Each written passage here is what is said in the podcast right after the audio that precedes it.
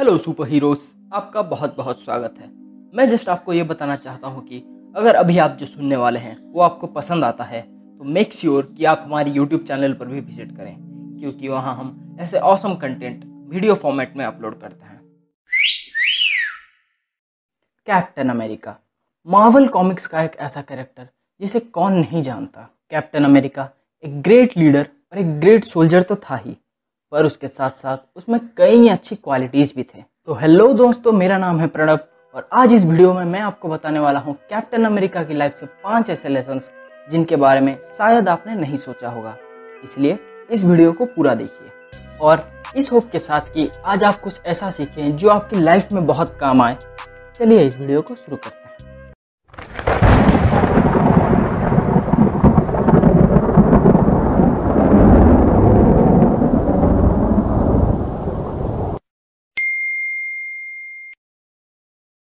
Steve Rogers के पास जन्म से ही अपनी कैप्टन अमेरिका वाली पावर्स नहीं थी, जैसे थॉर के पास थी।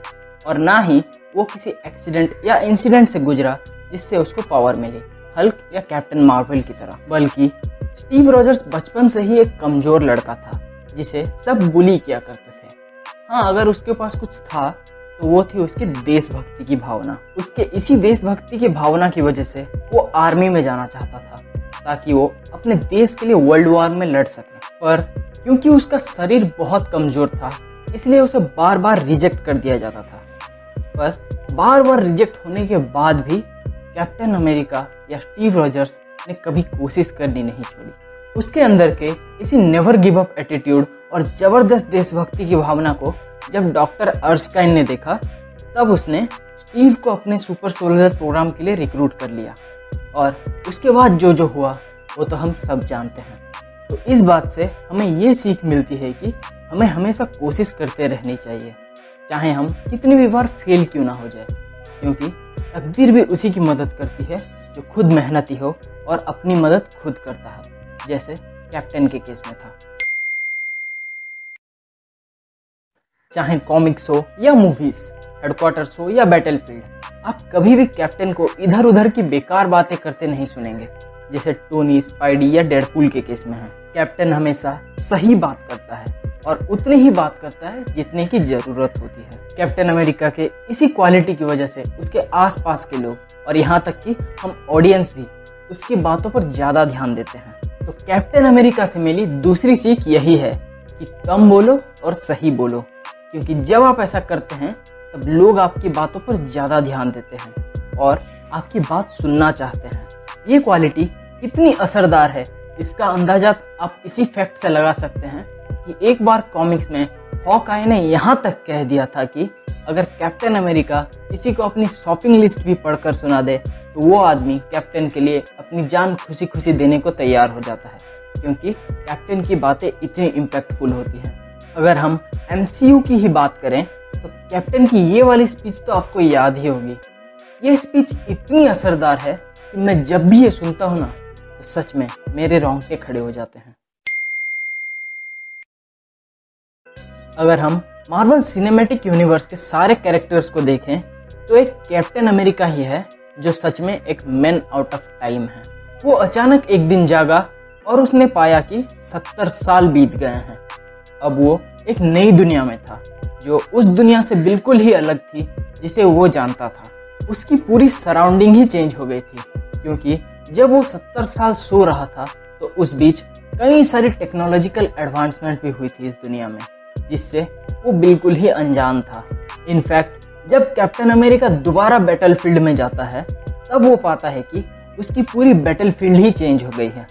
पहले वो सोल्जर्स की आर्मी के साथ मिलकर लड़ता था, जबकि आज उसकी टीम में गॉड और मॉन्स्टर्स हैं। पहले वो नाजी सोल्जर्स के अगेंस्ट लड़ता था, हाइड्रा के अगेंस्ट लड़ता था, जबकि आज उसके अगेंस्ट रोबोट्स और एलियंस की आर्मी है। पर बावजूद इसके कि उसकी सराउंडिंग कैसी है, कैप्टन तब भी बस एक सील लेकर अच्छाई के लिए लड़ता था और आज भी वो बस एक सील लेकर ही अच्छाई के लिए लड़ रहा है। और यही कैप्टन से मिली तीसरी सीख भी है। चाहे हमारी सराउंडिंग कैसी भी हो, हमारे फ्रेंड सर्कल में कोई भी हो पर हमें कभी भी अपने मोरल्स को नहीं भूलना चाहिए और कभी भी सराउंडिंग या किसी दूसरे की वजह से डिस्ट्रैक्ट नहीं होना चाहिए और हमें हमेशा अपने काम पर फोकस करना चाहिए, जैसे कैप्टन करता है।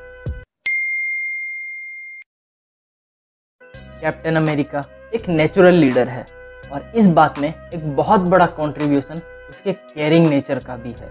फिर चाहे वो फ़र्स्ट मूवी में पेगी हो विंटर सोल्जर में नताशा सिविल वॉर में बक्की या इन्फिनिटी वॉर में वांडा।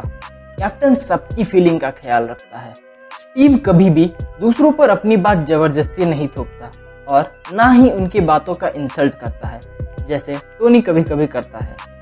बल्कि अगर आप ध्यान से देखें तो स्टीव बिल्कुल उसका उल्टा करता है। स्टीव हमेशा सामने वाले की फीलिंग्स को समझकर उसमें सिंक हो जाता है, जिससे सामने वाले को स्टीव में एक अच्छा कॉम्पेनियन दिखता है।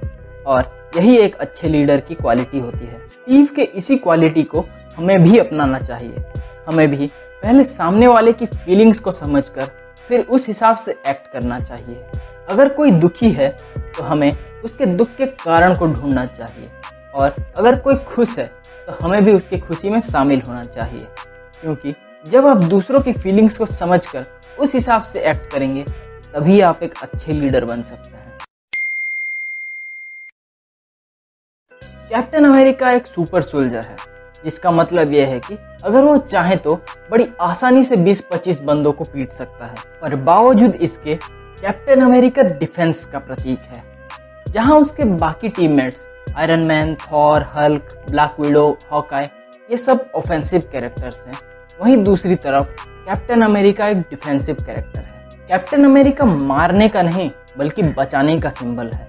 इवन कैप्टन ने खुद ही कहा था कि आई हेट बुलिस जहाँ मार्वल के बाकी सुपर हीरोज और विलेंस ऑफेंसिव और डेडली वेपन्स का इस्तेमाल करते हैं, जैसे कि लेजर्स गन्स और एरोस वहीं दूसरी तरफ़ अपना कैप्टन बस एक सील्ड का यूज़ करता है, जो कि एक डिफेंसिव वेपन है। हमें भी कैप्टन के इसी बात से सीख लेनी चाहिए और अपने पावर्स और टैलेंट का इस्तेमाल दूसरों की मदद करने के लिए करना चाहिए, ना कि उन्हें परेशान करने के लिए। तो ये थे कैप्टन अमेरिका की लाइफ से पाँच ऐसे लेसन जो मुझे सबसे ज़्यादा पसंद आए। अगर आपको भी कैप्टन अमेरिका की ये क्वालिटीज़ पसंद आई तो इस वीडियो को एक लाइक दे दीजिए और इस वीडियो को अपने सारे दोस्तों के साथ शेयर भी कीजिए। मैं उम्मीद करता हूँ कि ये ऑडियो आपको पसंद आया होगा। अगर आपको ये ऑडियो पसंद आया तो मेक श्योर sure कि आप इस पॉडकास्ट को फॉलो कर लीजिए और ऐसे ही ऑसम कंटेंट वीडियो फॉर्मेट में पाने के लिए हमारे यूट्यूब चैनल पर भी विज़िट कीजिए। अगर आपको सुपर हीरो वर्ल्ड की न्यूज़ और अपडेट में इंटरेस्ट है तो मेक श्योर कि आप हमें इंस्टाग्राम और फेसबुक पर भी फॉलो कर लीजिए।